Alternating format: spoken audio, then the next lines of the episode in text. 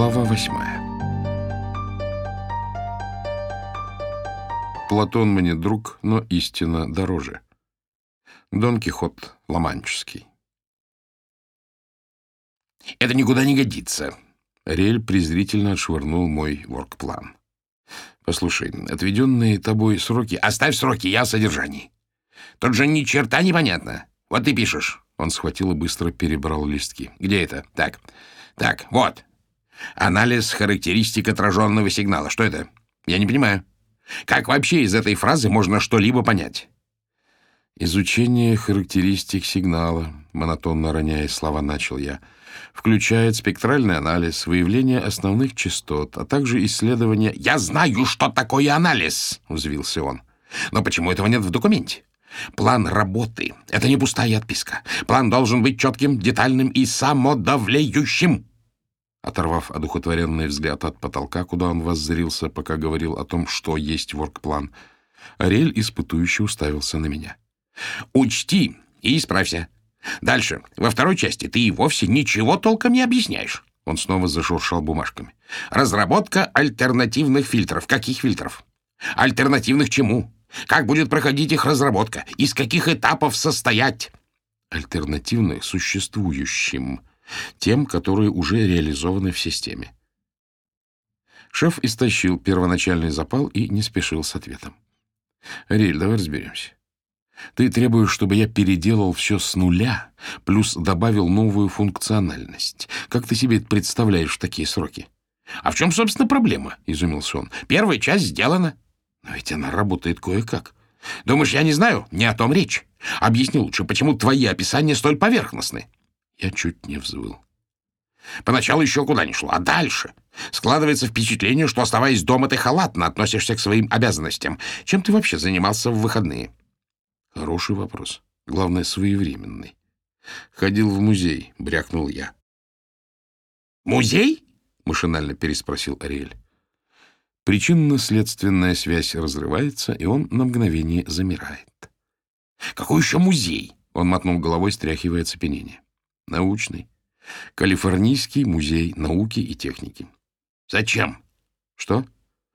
А, действительно, не в бровь, а в глаз. Я сделал витиеватый жест и пошевелил пальцами. Ну, так, посмотреть, вдохновиться. Арик ошарашенно наглядел на меня.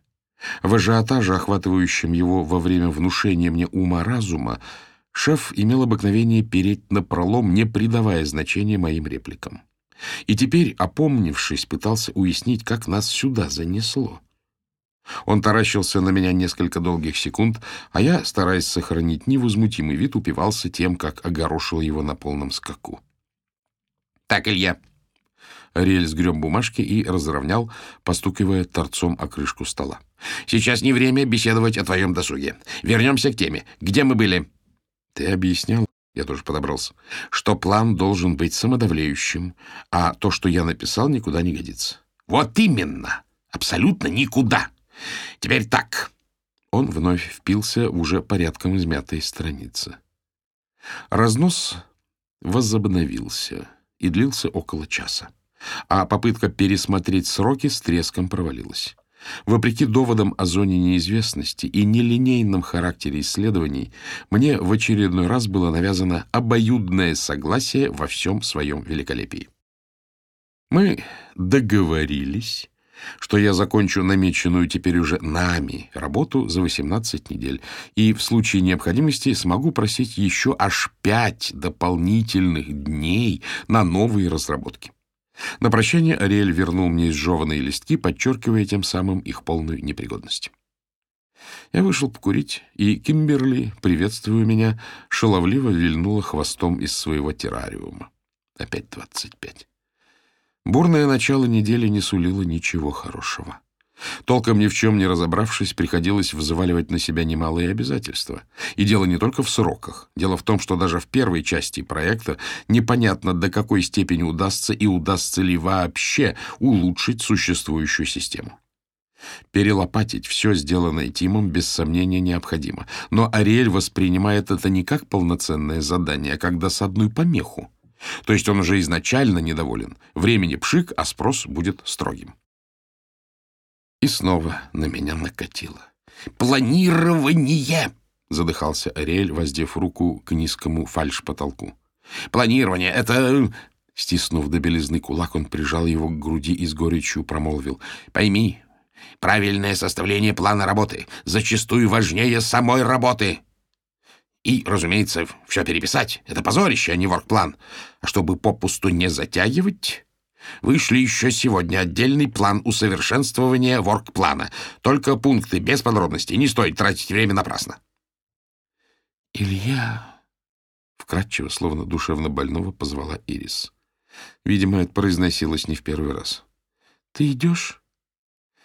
э обедать». Приподняв в недоумении бровь, она насмешливо рассматривала меня. «Ты обедать пойдешь?» «А, нет-нет, идите, я тут это... планирую». Она изобразила забавную гримасу и удалилась. Я резко встал и прошелся вдоль стены, отпихивая стулья. Три шага туда, три обратно. Как все остобрыдло! Идти с ними беспечно шутить, веселиться, прикидываться. Какого черта? С недавних пор они взяли манеру интересоваться нашими перспективами, а обнадежить их нечем. Что им, кудесник? За две недели найти лазейку в счастливое будущее. Какое тут может быть продвижение? Какое будущее?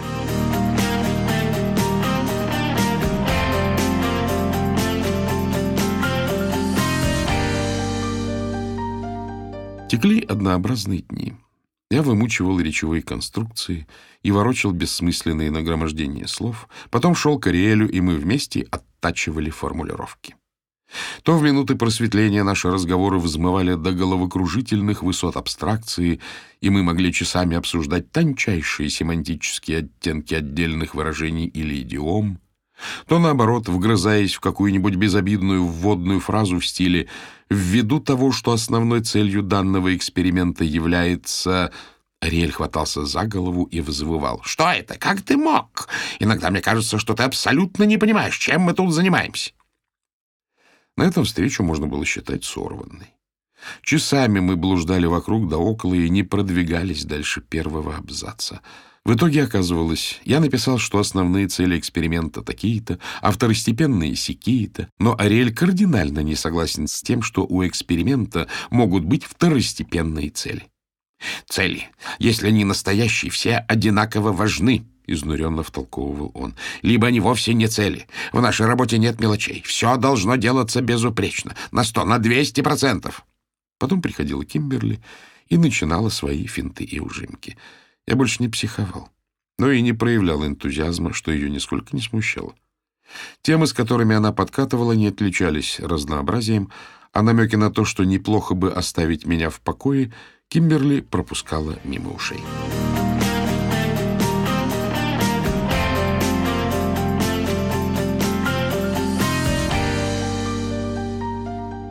Среду я бился над протоколом связи между допотопной Acquisition платой и генератором-приемником. Диалог не клеился.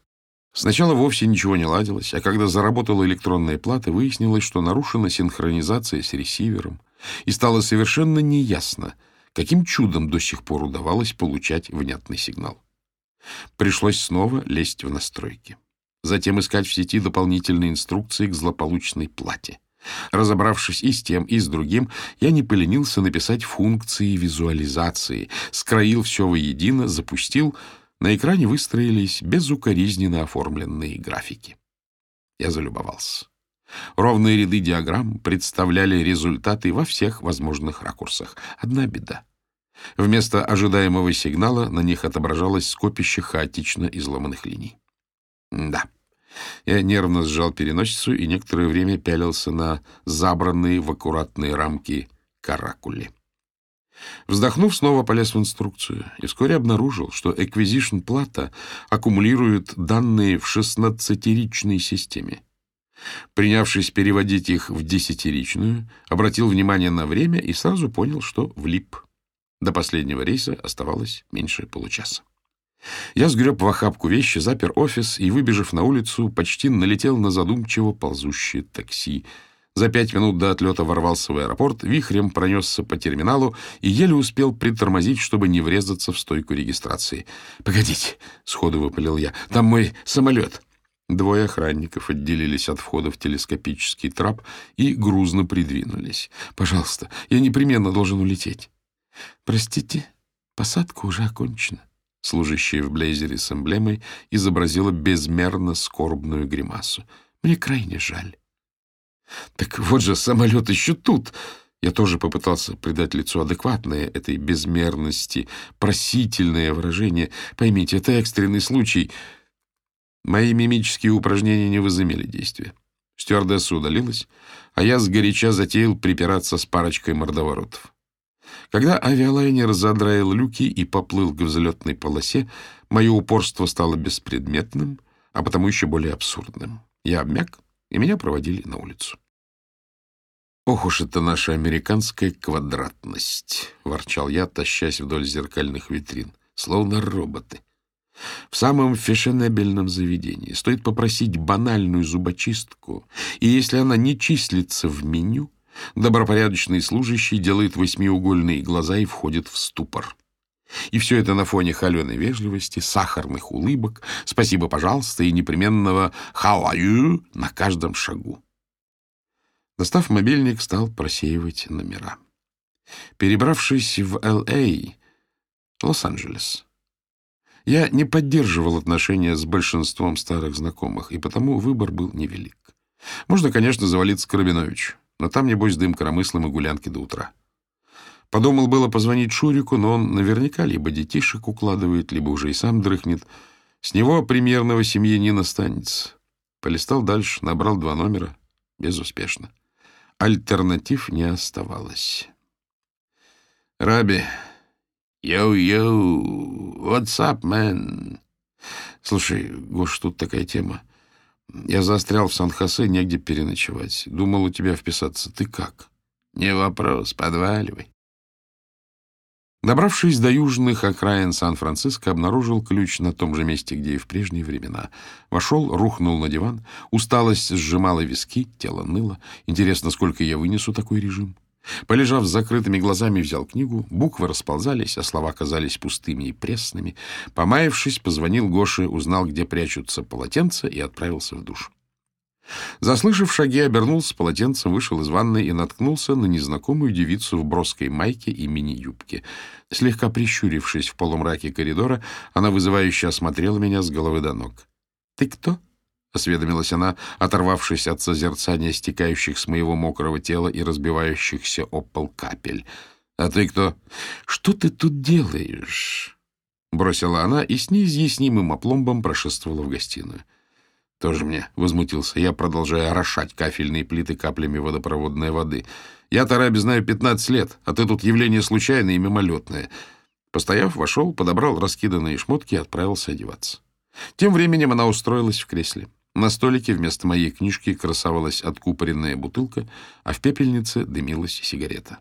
«Где Гоша?» — требовательно спросила она, отпив из бокала. «Скоро будет», она еще раз критически обозрела меня, стоящего посреди комнаты в мятой одежде с мокрым полотенцем в руках. Казалось, в ее представлении я должен был резво собраться и исчезнуть, а в идеале моментально испариться. Под этим взглядом я еще больше сконфузился, почувствовав себя каким-то бомжом. — Я тебя смущаю? — поинтересовалась она. — Смущаешь? — переспросил я сдавленным голосом. — Отнюдь. Мы попытались завести разговор, но она была порядком пьяна, и ее алкогольный кураж мне не импонировал. К счастью, вскоре явился шумный, жизнерадостный, как всегда, многословный Гоша и, сославшись на то, что мне наверняка необходимо выспаться, увел ее в спальню. Я, наконец, остался один. Расстелил выданную постель, разделся, лег. «Можно?» Стоя на пороге, она постукивала ногтями по дверному стеклу. Не дожидаясь ответа, прошла мимо меня, подхватила со стола бутылку и надменно удалилась.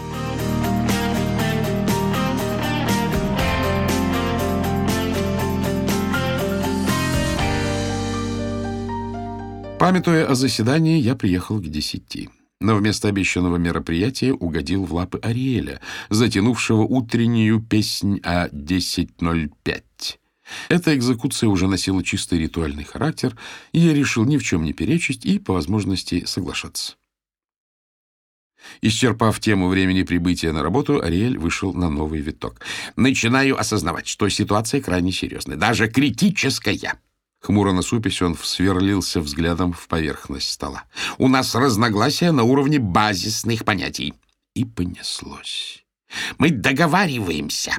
Брызжа слюной разорялся Ариэль. «А ты вытворяешь, что тебе вздумается. С тобой невозможно заключить простейшее соглашение». Оказалось, имелся в виду второй аспект понятия «мы договорились». Первым было пресловутое обоюдное согласие. О наличии же второго аспекта я в простоте душевной даже не подозревал. Однако Ариэль указал на то, что мы уже не раз попадали в ситуацию, когда, согласовав некий вопрос, каждый оставался с иным представлением об отдельных нюансах договора. Тут играли роль два фактора — погрешность человеческой памяти и неточности в определении понятий. Именно то, к чему клонил Ариэль. Я уже пытался решить эту проблему, подробно конспектируя наше соглашение, но это не помогало. Он либо отметал мои конспекты под каким-либо абсурдным предлогом, либо оскорблялся в лучших чувствах и риторически вопрошал, неужто я думаю, что он сам не знает, о чем мы договаривались. В итоге я опустил руки и действовал по собственному разумению, заранее смирившись с неизбежностью разногласий и конфликтов.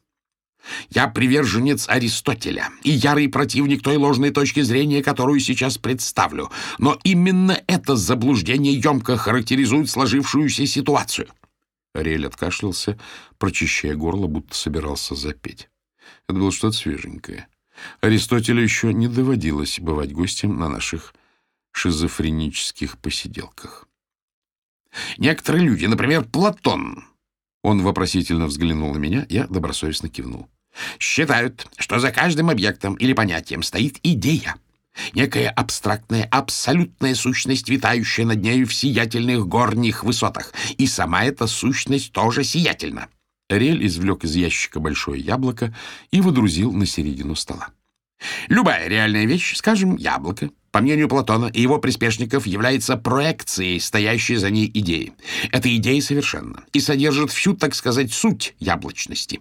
Наше яблоко, как и всякое яблоко в этом мире, есть тень сиятельной идеи абсолютного яблока, упавшая или буквально впрессованная в материю. Ариэль оглядел присутствующих, то есть меня и яблоко, оценивая произведенное впечатление. Впечатление действительно было неизгладимым. Не знаю, как яблоко, но с меня в раз слетела утренняя сонливость. Так вот, людям, мыслящим как Платон, еще один красноречивый взгляд, свойственно думать, что, наблюдая тени, они способны узреть истинную сущность. Мало того, им мнится, что и другие, глядя на те же тени, видят ту же единую абсолютную идею. И когда вы говорите «яблоко», и я говорю «яблоко», вам кажется, что подразумевается одно и то же, но это не так. И хотя я считаю Платона философом глубочайшим, э, то бишь достойным э, глубочайшего... Он замялся и, чтобы сохранить темп, практически заорал. «Я с вами кардинально не согласен.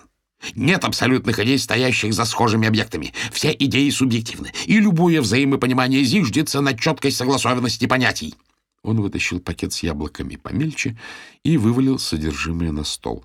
Плоды раскатились, несколько упало на пол. «Вот!» Он сделал широкий жест. «Пожалуйста!» Возвышаясь над заваленным яблоками столом, Ариэль смотрелся сурово и внушительно. Он уставился на меня в ожидании возражений. Я молчал. Возобладав над Платоном в моем лице, Ариэль пребывал в окрыленном состоянии, и сражаться с действующим начальником за взгляды давно почившего философа было глупо. Хотя так подмывало ляпнуть, что, несмотря на все вышесказанное и вопреки отсутствию точного определения этой самой яблочности, ни одному из нас, как, вероятно, и Платону с Аристотелем, не пришло бы в голову усомниться в том, что разбросанные фрукты — не что иное, как яблоки. «Поскольку мне удалось тебя убедить, — подытожил Ариэль, — нам остается договориться о значении понятий. У нас в этом смысле разногласия на каждом шагу. Но мы будем бороться и непременно достигнем взаимопонимания. И, не откладывая, приступим к определению. Когда я говорю «вовремя», я имею в виду 10.00, а когда ты... И пошло-поехало. Напоследок он многозначительно вручил мне так и оставшееся в центре стола большое яблоко.